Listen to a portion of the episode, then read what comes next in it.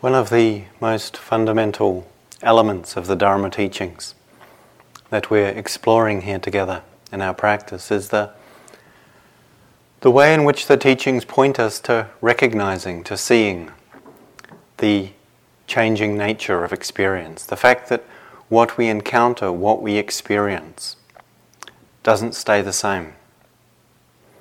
And for me, I like to uh, subtitle this theme uh, way of reflecting on what it means to live in rental accommodation.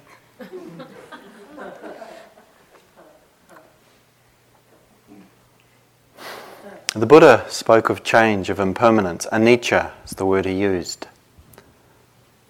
He spoke of it as the elephant's footprint with regard to Dharma teachings. And the elephant's footprint is that footprint which encompasses all other footprints.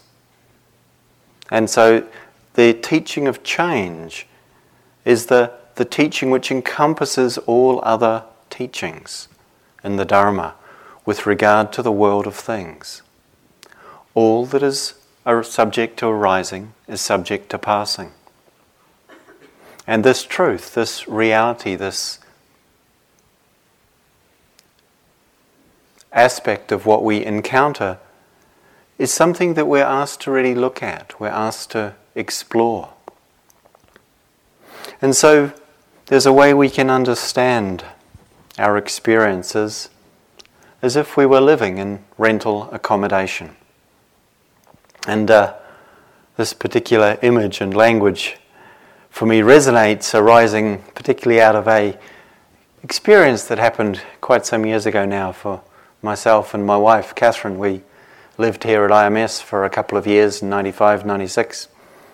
And I was here as the resident teacher, and we got married just before we came to live here. And when we went back to England at the end of that time, we really didn't have very much in the way of uh, material resources or possessions. And we were very kindly offered by a sort of a, a local charitable trust that had a, a Buddhist community established nearby. We were offered some place to stay and some rooms and uh, not needing to pay any rent for them. And it was really lovely. I thought, wow, we're being taken care of. And uh, we just had a few small duties looking after the elderly gentleman who was the, uh, the founder of the trust. And after about a year, I think it was, having been invited as we were to come and stay in this quite nice place, I have to say, so a rather lovely uh, estate, uh, we were just as kindly and politely invited and asked if we might now leave as they'd decided to start a Buddhist um, study centre in the grounds and they needed where we were. So uh, we had to move out in rather a hurry and we moved through several different places over the course of a year, staying in friends' houses and managing to rent somewhere for a little while and then moving on and then some other friends of ours, uh, Dharma practitioners like ourselves of some years, and uh, friends from India, were buying a house nearby and uh, invited us to come and stay with them because it was a very large house and they didn't really need that bigger house for the two of them. And it was really nice living with friends. And about a year and a half after we moved in, they invited us and asked us kindly and politely if we might now uh, move out.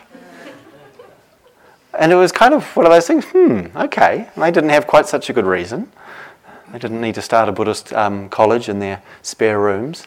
But it was one of those moments where reflecting on the situation of how lovely to be invited, to be offered accommodation in this way.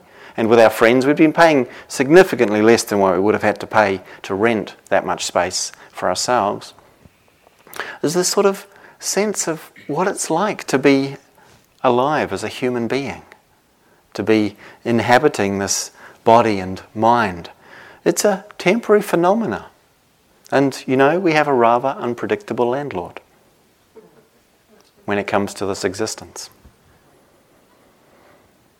So it's useful and it's really encouraged in terms of Dharma practice. It's really beneficial to reflect upon this truth that things change. And the way the Buddha often would invite his students and his followers to reflect on it, to contemplate in terms that all that is mine, pleasant, beloved, and dear to me, that I will be parted from. Quite something, really. All that is mine, pleasant, beloved, and dear to me, that I will be parted from. And to really let ourselves be touched by this. To let ourselves be affected by this is something very powerful. To acknowledge, as we all know at an intellectual level, of course, that we're not here forever, that those that we are close to one day will be parted from through death or through accident or through choice. And there can be a, a, sadness, a sorrow, a grief with regard to that that's, of course, not inappropriate. And yet, we shouldn't really be surprised when such things happen in our lives, because they do.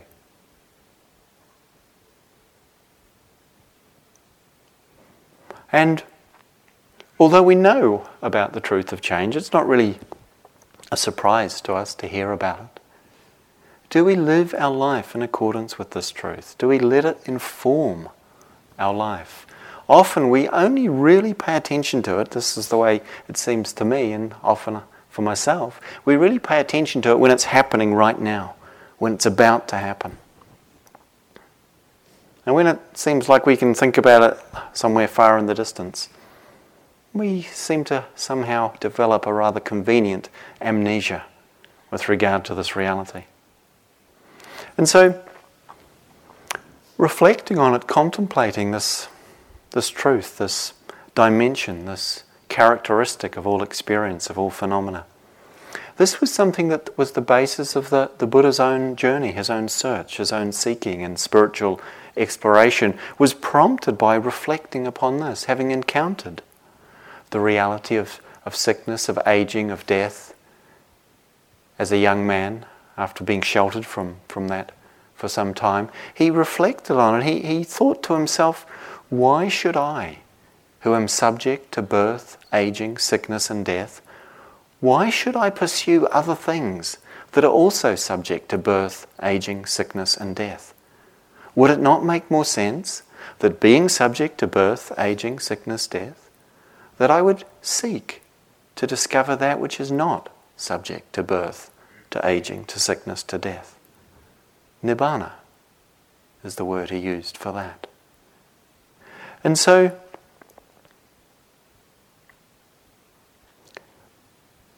we can ask ourselves are we allowing our life to be informed by this truth? Change, impermanence, it's all around. We could ask any, you know, primary or I don't know what you call, you know, early school age child, and they, do things always stay the same? They'll probably be able to tell you that no, things change. They know, and we know too. But do we live according to this? Do we really live? I find it fascinating to see how often I catch myself living as though things are going to stay the same. How many times? I remember this excruciatingly painful experience a few years ago when I was going to teach a retreat at Gaia House. And it was early June. Gaia House is the retreat centre in England, sort of a sister centre to IMS, and I, nearby where I live. And we'd have been having these really warm, sunny days. And it had been really lovely, and this is, you know, quite a treat. And I was getting my clothes together to go over to the, to the centre, and I was thinking, gosh, I don't really have enough tidy clothes that are lightweight enough for this heat. Most of my clothes for living in England, I've been out there over 20 years now, are sort of for keeping warm because it's mostly not that sunny or warm. You know, there's this old saying about England, um, what is it, something like, you know, if you want to tell what the weather is, look out the window and see if you can see the hills. And if you can see the hills, it's going to rain. And if you can't see the hills, it is raining. And it's a pretty reliable uh, forecasting method. But nonetheless, it was sunny and warm, and I thought, wow, wonderful. I'll, but I got really anxious about finding the right clothes to wear. And so I packed and I went along to the retreat, and after about two or three days of this week long retreat, it started raining and it got really cold. And I went to look in my bag for a, a sweater or a coat or something warm, and there wasn't anything in there. There was all these lightweight shirts for when it was going to be really hot all week. And I sort of had to stop and think, you know, I've been probably talking to the retreatants already about things change. You know, we say it every day on a retreat. And yet something in me hadn't got that. And it's actually quite sobering to see how often and how easily we get fooled by this assumption, this projection, this fantasy, actually, of permanence, of continuity, of things extending forwards in time just as they are. And this is a major misperception that we struggle with. Conceiving, imagining, believing that things which are not permanent, believing them to be so, to be permanent. In our meditation experience, how many times do we struggle with something difficult? Not because it's difficult, but because we imagine that if it keeps going like this, I won't be able to bear it. You know, it's really interesting to see how that projection of the painful knee and, oh my gosh, you know, it's hurting and we start imagining what it's going to be like. You know, we'll be hobbling by the end of the day, and we'll be in crutches by the end of the week, and maybe the, you know, even imagining when you heard the siren coming earlier. You know, it's it's going to be an ambulance. There must be, you know, that sort of projecting of experience into the future. How we do it so easily, or a state of mind that we're struggling with, and it's maybe we're feeling dreary and dull and tired, and it's like we forget that these experiences come and go. We react to them as if they're going to be here forever. And when we say to ourselves, I can't be with this, actually, it's not true because what we can't be with is the idea that it's going to keep happening this way always. And it's true. You can't be with that because it hasn't happened. It doesn't happen. It's not actually real, that extension in time. In the moment, we are being with the experience that happening's now. So in that way, it's not true. We can be with it because it's happening and we're still here. If we'd been annihilated by it, if we'd exploded or dissolved or been crushed, we wouldn't be even having the thought, I can't stand or bear or be with this. It's actually already happening that we're with it. And to recognize that, oh, in this moment I can be here. And the tendency to project forwards in time, in time is linked to this belief, this way we have of seeking to project, somehow wanting to project a sense of continuity onto experience which does not in itself have that.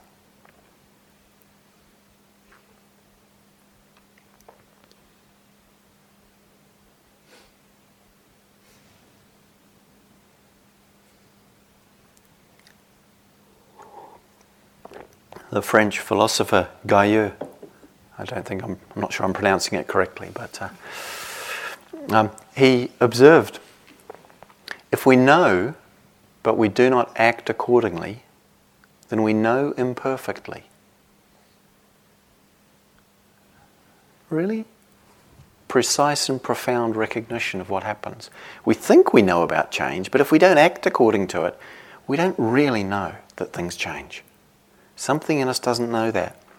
And so the process of developing insight in meditative practice and in our lives is about actually transforming or correcting the misperceptions, the way in which we don't really see the way things are, and accordingly don't really live in harmony with them, but in conflict with them or disregarding of them.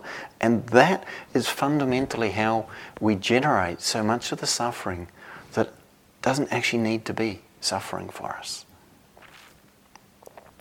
And so the development of insight is moving from blindness, from ignorance, confusion, to seeing clearly, to, to wisdom, to illuminating our life with the light of truth. And so misperceptions arise because we don't examine things very carefully. We tend to skip on the surface very quickly through the impressions that we encounter because they're coming at us from all directions and there's a lot going on. And so, one of the things we do here is we kind of slow things down. We try and simplify things so that we can start to see more clearly what's actually happening. And what we see here isn't any different than what's happening anywhere else in our lives or in the world. Sometimes people talk about the real world as if it's something out there. This is what's real, what we see here. What we imagine out there is mostly unreality, tragically believed to be actuality. And so, how does this happen? How does this happen? I think it's useful to reflect on it because it's not as if we're stupid. So sometimes we might feel a little bit. So certainly, I felt pretty silly when I had my bag full of uh, very lightweight summer shirts and it was cold and wet in England. So there's an image, a metaphor that I find really helpful for understanding how this works. And imagine you're driving in a car on a long straight road. I know you have some, maybe not quite around Barre, but certainly in this country, there's some long straight roads. Imagine you're driving on a long straight road and you're looking at the front windscreen. And if you look at what's on the horizon out there, however far away from, even though you're driving along, it doesn't seem to be doing much. It tends to stay pretty much the same. You're probably familiar with that. One wouldn't even think about it too much. And now imagine also you would look out the back window at what's behind you on a long straight. When you're in the middle of the straight, now don't do it when you're driving. It not wouldn't be a good idea. But looking out the back, what, what do you see? It, it actually doesn't change very much because we're looking backward. We see some distant horizon backwards. Now, if you look out the side window at the side of the road, when you're driving along at 55 miles an hour or whatever you're doing, 60 miles an hour, what you see is that it's flickering past so quickly that you can't actually focus on a single thing. Maybe the sort of telegraph poles, or do you call them that here? Um, or some sort of you know road markers, you see them coming up every 20, 30, 40 yards or however far apart they are and they're coming back, tung, tung, tung, tung, going past. And one sees, if one's looking at the place where we really are, how quickly the experience is shifting and moving and changing. And it's like that when we just start to pay attention and stabilize, steady our attention in the present moment on what's happening right now. When we're thinking about, when we're transfixed with the future, we're projecting an image, an idea. It's not a something, it's an idea in our mind. And likewise with the past, it's a, it's a fragment or an image constructed out of memories. So when we think about the past, it's not the past, it's a picture based on the past. Not saying it isn't relevant to the past, we can learn things from our memories and understanding of the past, but the image we hold of it is a construct. If it was the past, it would take as long to experience it as it did for it to happen. And we wouldn't be able to because there's too much going on right now. So we're just a select little mosaic or image. And we make it fixed. It becomes quite solid. So it looks like that's how things were. But they were never that simple. And then from those images of the past, we project into the future and we make an image. This is how they will be. And it's like that. Wonderful. If we're remembering some nice things that happened, or horrible, terrible, tragic if we're more oriented towards something difficult in the moment. And it's an image being projected that isn't in accord with what's happening. Because if we come out of those that fascination, that intoxication with past and future, and we look at our experience, it's changing, it's flickering, it's flowing, it's moving constantly from one thing into another. And so when we pay attention to the present, we start to see this truth, this reality of change, this characteristic of phenomena that are so important for us to truly understand.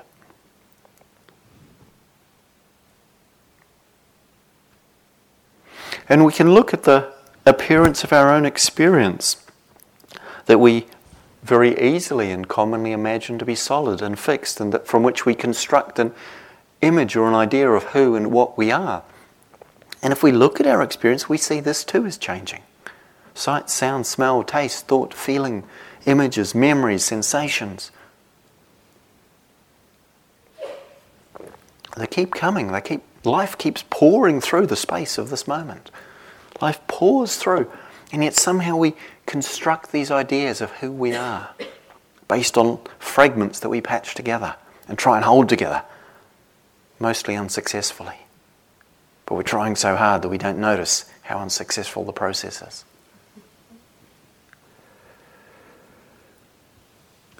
So, noticing our experience changing, paying attention to this. The tendency to want to make something fixed and solid out of it is not because we're somehow again, particularly foolish or stupid or without intelligence. It's not because we're sort of obstinate, we just want things to be that way.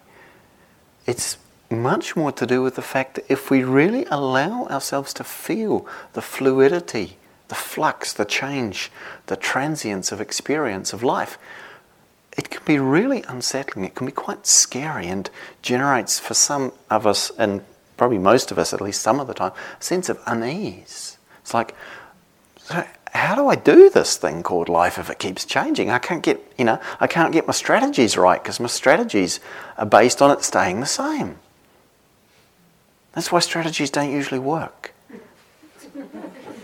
It's not because they aren't good strategies. It's because they don't actually fit life.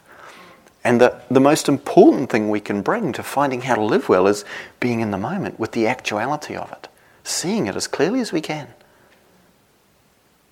And whenever we're in the past or in the future, we, in our minds, we lose that possibility of really aligning, really attuning, really orienting ourselves on a moment to moment basis towards what's needed and what actually helps support and serve well being, peace, freedom, happiness for ourselves and others. So, this, this vibration of change is unsettling. It's kind of scary. We often resist it. There's a sense of, I'm not sure I really want to let that in. You know, yeah, it's, I, I know things change. I know I'm not going to be here forever, but, you know, let's not think too much about that for now. And our whole culture is geared around helping us, encouraging us to avoid noticing that. And so the orientation into the future, but not too far. If we were to really think about the future, think about the future you know, 100 years from now. Well, that's a really different future, isn't it? Because we're not here. Any of us. And that's a very different feeling. It's not quite such a sense of security or certainty. And so, the tendency is if we're not conscious of this, if we're not aware of it, to try and create a sense of security, of certainty, of permanence, of fixity, of reliability by investing in things, in possessions, in, in relationships, in identities, in even meditative experiences, which we seek to somehow carry with us as our sort of support, as our reinforcement, as our almost like our, our, our, our bulwark or our um, sandbank against feeling the impact of of transience, of impermanence, of change, and the unsettling way that can touch us. The hope for security, for safety, for protection from change. It's understandable. It's not that we should judge ourselves for that. But it doesn't really work. Things don't last forever. And so it's not that we don't take care of practical things in the world so far as we're able to. It's not that there isn't a value in establishing commitments, relationships, circumstances, you know, providing so far as we're able to for taking care of ourselves in those ways, but understanding that these things are not forever. Just a little bit like children building sandcastles. You know, when you build a sandcastle, that you have to build it in the tidal zone? If you build it where the water never recedes, well, you can't do anything. It's covered in water. If you build it in the dry stuff where the tide never gets to, try to build a sandcastle with dry sand, it just it's a flat heap. You pile it up, it falls down. So you build a sandcastle in the bit where the tide comes in and out. That's the only place it can happen. And sometimes children, when they build a sandcastle, and there's this material that, because the moisture's in it, you can build with. And sometimes you see them build the castle, and when the tide rolls in, they're distressed and upset. Oh no. But how else could it be? And other times you see the children, when the tide rolls in, they run and they help kick the sandcastle over and they enjoy it. It's the same reality, very different experience. Like understanding that even if one spent all day building this thing, its nature is to not be around forever. And I'm not talking about sandcastles anymore.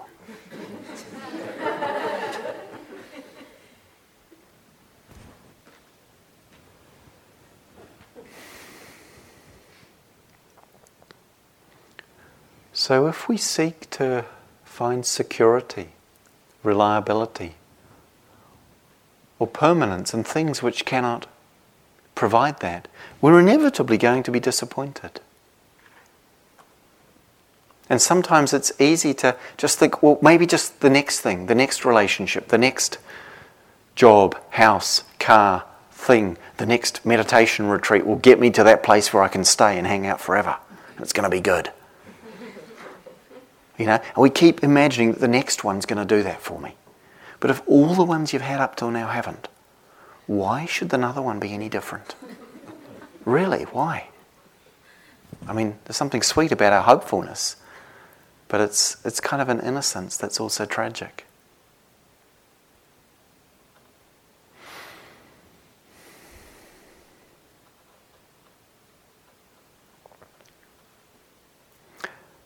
Helen Keller, who was both blind and deaf and yet lived a remarkable life, she once observed, she said, Security is mostly a superstition. It does not exist in nature, and nor do the children of mankind as a whole experience it. Avoiding danger in the long run is no safer than direct exposure. Life is either a glorious adventure or it is nothing. Remarkable words. Life is either a glorious adventure or it is nothing. And really, Dharma practice, Dharma teachings are inviting us to take this as an adventure rather than, oh no, things are changing, it's terrible, horrible, how tragic. It's more like, huh, what's possible in this condition?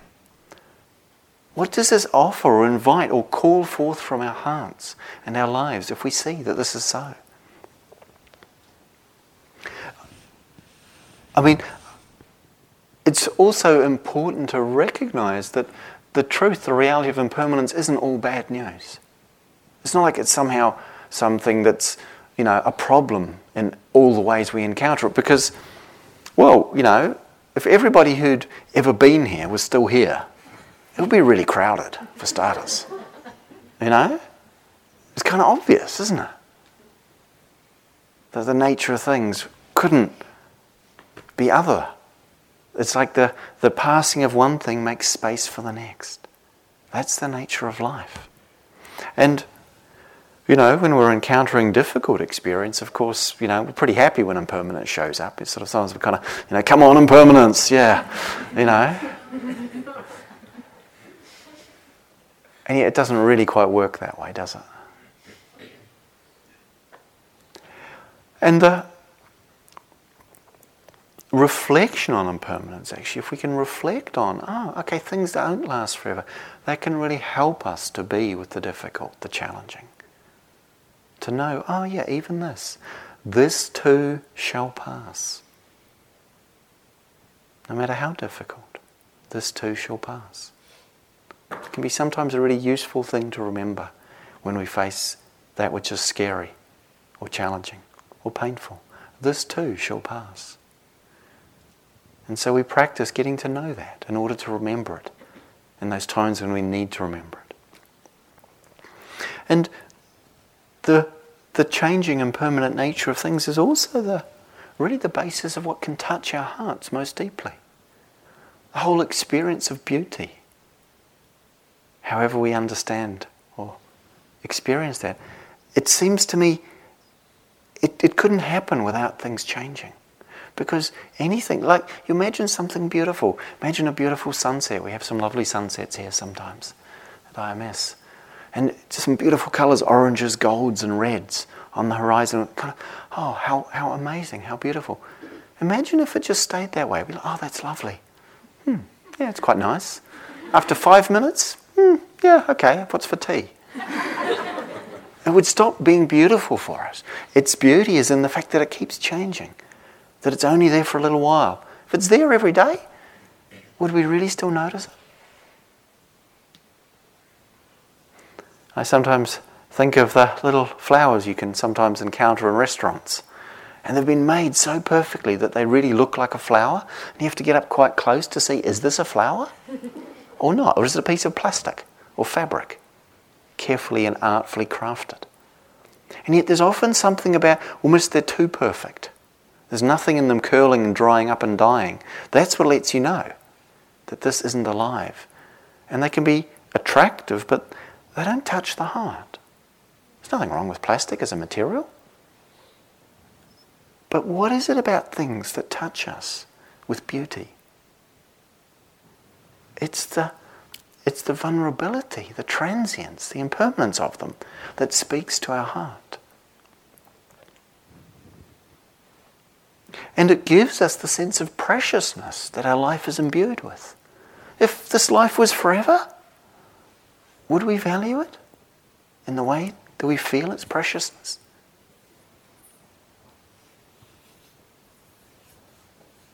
When my wife Catherine and I were first married, and for many, many years after, we would reflect on this together as part of the commitment. In the ceremony itself, we, we began with uh, Catherine singing a, a poem that she'd sort of created a song out of from an Aztec prayer. That the primary refrain was, Only for a short time, life has loaned us to each other. And it felt really powerful to have that sense of making a commitment in a relationship in the context of knowing that it was only for a short time. And not knowing how that how that long that would be. And when we would be traveling, as I was often and Catherine also sometimes traveling and apart, we just stop when one of us would be leaving and say, you know, I hope I see you again. Because so often we take it for granted that we will. And yet every day, people realize that they're not going to see someone who they thought they would again. And something about bringing that close and letting oneself feel that it's very powerful, it's very beautiful to, to sense that. And uh, there's, a, there's a small wooden plaque or sort of memorial marker at one of the monasteries in England that I like to spend some time. Uh, Chithurst Monastery, where one of my teachers, Ajahn Sucitto, lives. And it's inscribed with a little poem, a haiku,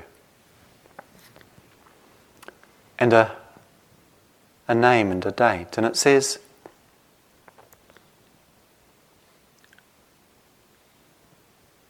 The cherry trees, the cherry blossoms cover the hillsides for just a few days. Any longer, and we would not treasure them so. And then it's got a name, it says Little Sam, and a date, a single day.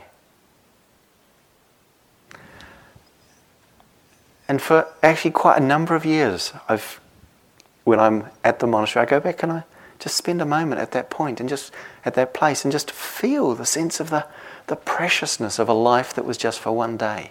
So beautifully expressed. The preciousness of life that isn't forever. To let ourselves feel this, to know this, to be really touched by this is one of the gifts of opening our hearts, our minds, and our lives to this teaching, to this truth, to this reality.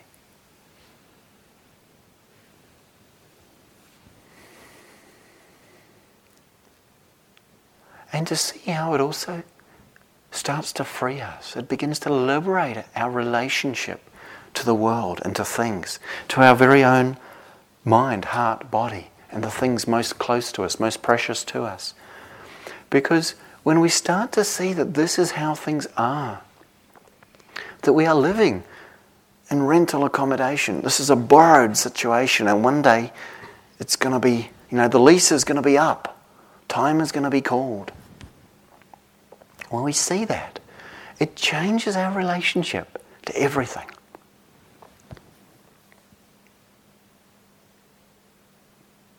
It was really interesting, the home, with the second of the two scenarios I described at the beginning when Catherine, my wife, and I moved in with these two friends of ours. They'd bought a house. It was a lovely house. It was a, quite a large house. and uh, plenty of room for several people.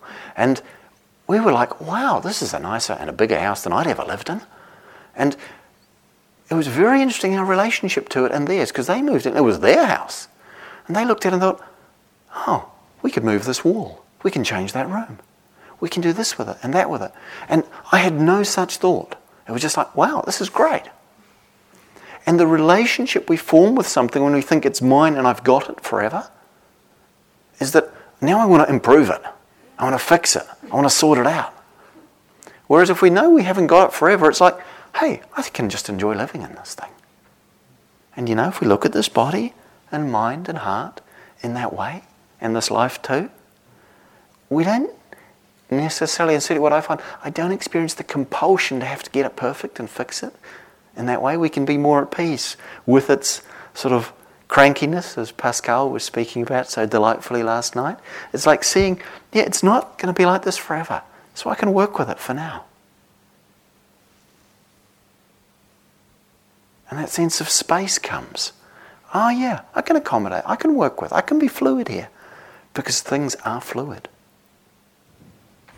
And so we actually quite naturally get called into a, by seeing this truth, we get called into a relationship that's appropriate, that's skillful, that's aligned with the way things are. And that is the, really the, the foundation, the formula for the reduction, the dissolution, and ultimately the ending of suffering. It's not just through insight and wisdom, it's through aligning our life with the way things are, living in accordance with the truth of things at all levels, in all ways. And so, the wisdom of seeing this truth informs how we relate to experience, informs how we handle it. And we can start to make more space for that which is difficult. And equally, make allowance for the reality that that which is lovely and delightful to us isn't forever. And that doesn't mean that we disregard it or dismiss it at all. In fact, quite the opposite. It allows us to honor that which is lovely and beautiful more fully. And to learn to let go, to learn to let be. This is really founded on seeing the changing nature of things.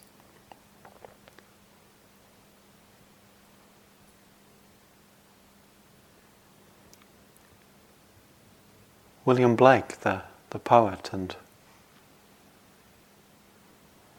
mystic, he, he once said, he wrote, He who binds himself to a joy does the winged life destroy. He who kisses the joy as it flies lives on in eternity's sunrise. Remarkable, beautiful words. When we bind ourselves to a joy, when we try and take hold of something lovely and beautiful, we, it's like, in his language, we, the winged life is destroyed. The lightness, the uplift, the flight of life, the movement of, is, is destroyed, is crushed. But to say don't take hold of things doesn't mean stand back from them. It doesn't mean disconnect and keep away because we might suffer. No, actually, to kiss the joy as it flies, to make intimate contact with it. Such a beautiful image. It's moving, but we can touch it with intimacy. That is to live in eternity's sunrise. The dawn of the timeless and the deathless is revealed in that contact to kiss the joy as it flies. She who binds herself to a joy does the winged life destroy. She who kisses the joy as it flies lives on in eternity's sunrise. Some ways, that's the whole teaching.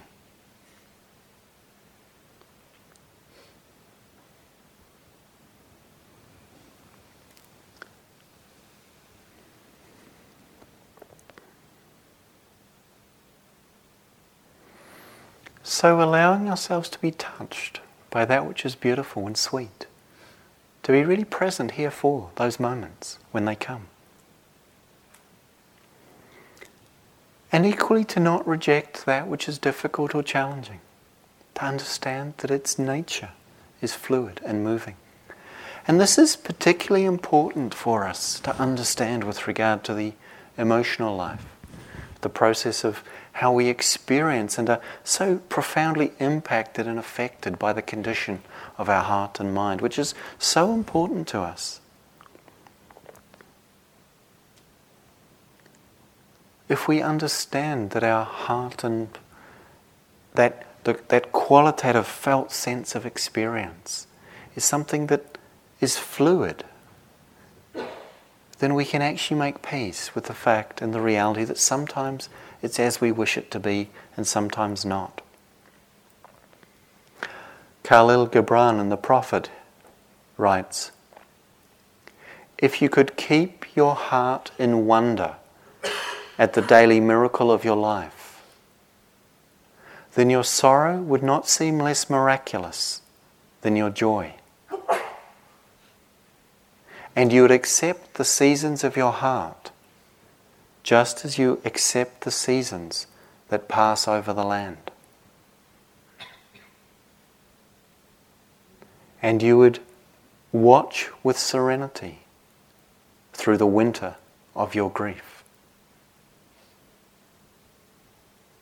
I find these words very poignant and penetrating in the, the sense of the image that's being offered. The seasons of the heart. We'd all love to live forever in summertime, or the buoyant blossoming of spring and the, the flush of new life and its fullness in summer. And yet, the nature of life is such that that freshness, brightness, and movement and growth isn't sustainable.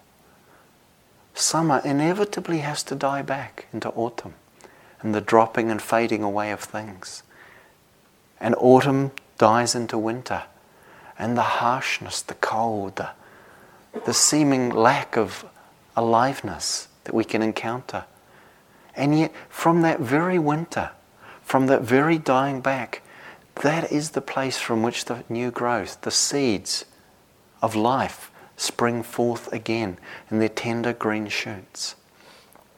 To understand in our hearts, wherever we are, that when it's spring or summer, this isn't forever. And that likewise in autumn or winter, or whichever season you prefer, because sometimes it's a little different when I talk about this in Israel, teaching there. Summer is not the one that they like to continue. They're waiting and hanging out for winter over there. It's kind of interesting. But it's the same principle. It's the cycle. It's the, right, the rhythm and flow of life that passes through us just as it passes over the land and cycles and flows. To make peace with this this changing nature of our heart's experience, and to watch with serenity, understanding the nature of things in this way. As we do this, we see the wisdom of impermanence, showing us to not try and fix, to hold, nor to resist the way things are, to not struggle with the truth of our life but to enter into it more and more wholeheartedly to see what is true and what is fundamental at the heart of it all.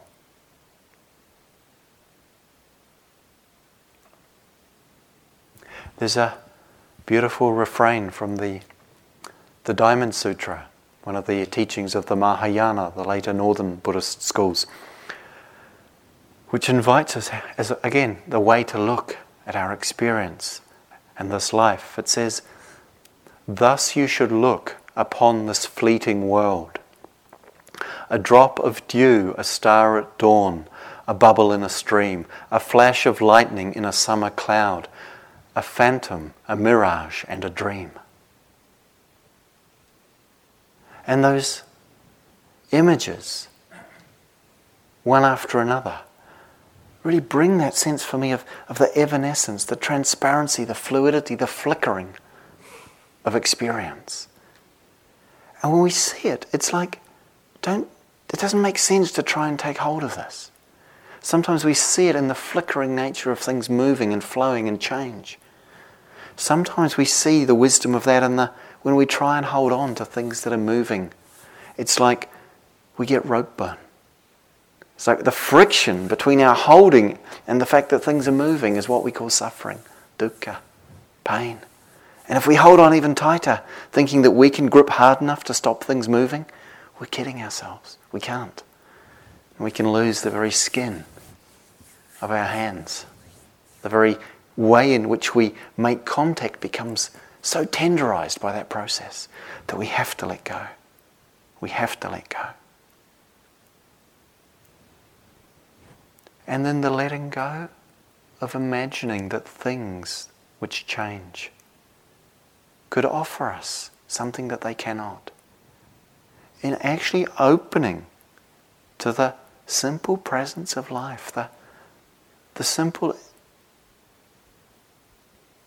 here and nowness of things.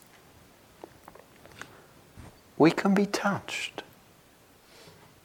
in ways that our mind cannot conceive, and yet that transforms our heart. As we let go of the things that are moving and flowing ungraspably through our fingers, through our hearts and our minds, thoughts and feelings and experiences all as they do this. We allow ourselves to be sensitive and fully present for the deeper discoveries of life. The Buddha said, in the realization and discovery of his journey's fulfillment that began with questioning what he should seek for. He said, There is that which is unborn, unmade, undying. And because there is that which, there, which is unborn, unborn, unmade, undying, there is deliverance in this world. There is freedom in this world. What was he pointing to? What was he inviting us to be deeply interested in discovering?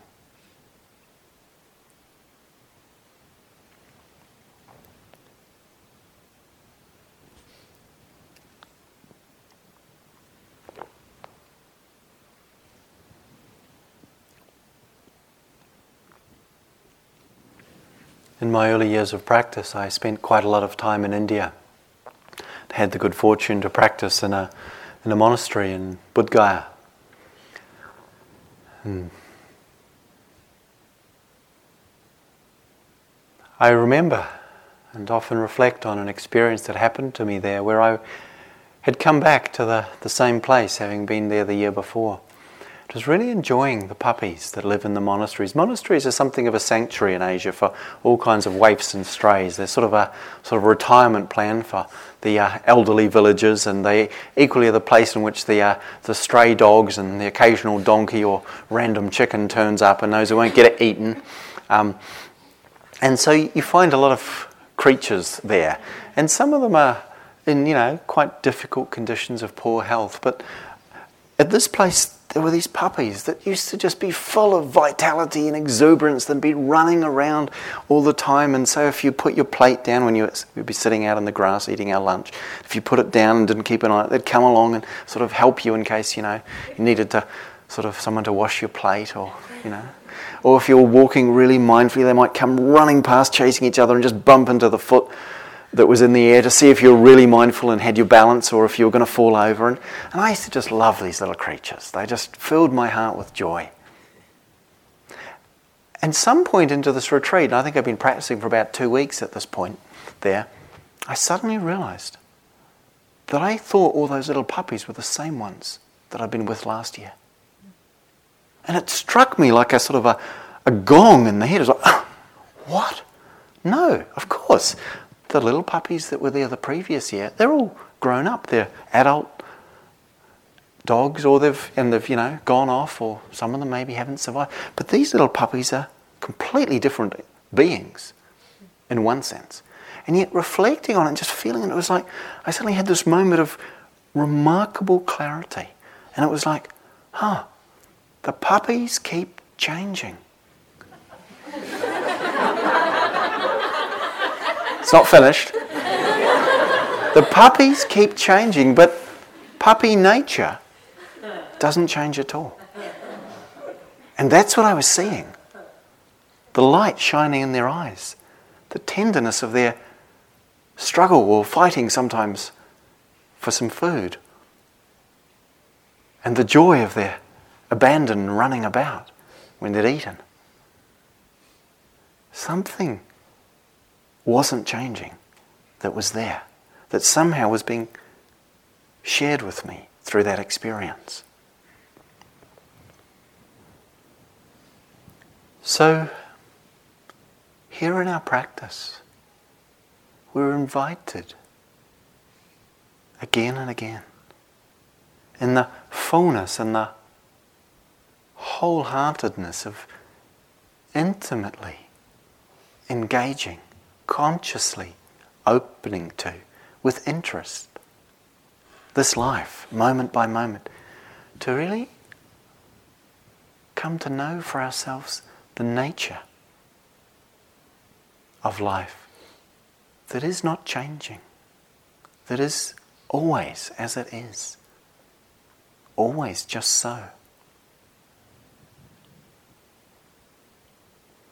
To allow ourselves to sink below the surface of appearances and the flickering myriad of moving things. Not that we leave them behind or stay apart from them, but just not imagining this to be all that is here. And yet, equally not imagining that there's anything else, because there isn't.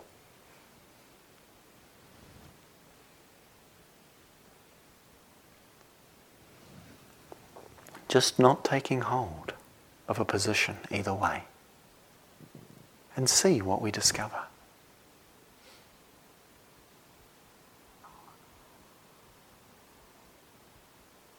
in the depths of our life, just as it is, right here.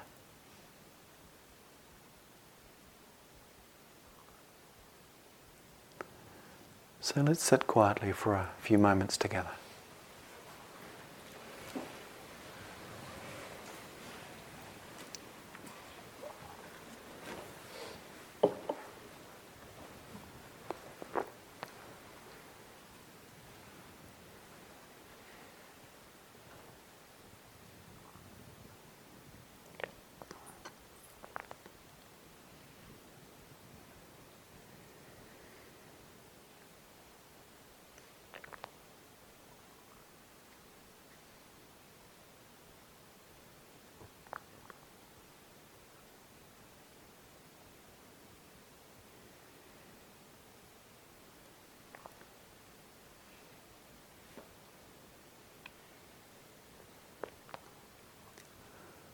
So may we all, in our practice and through our lives, come to more and more deeply recognize the changing nature of things.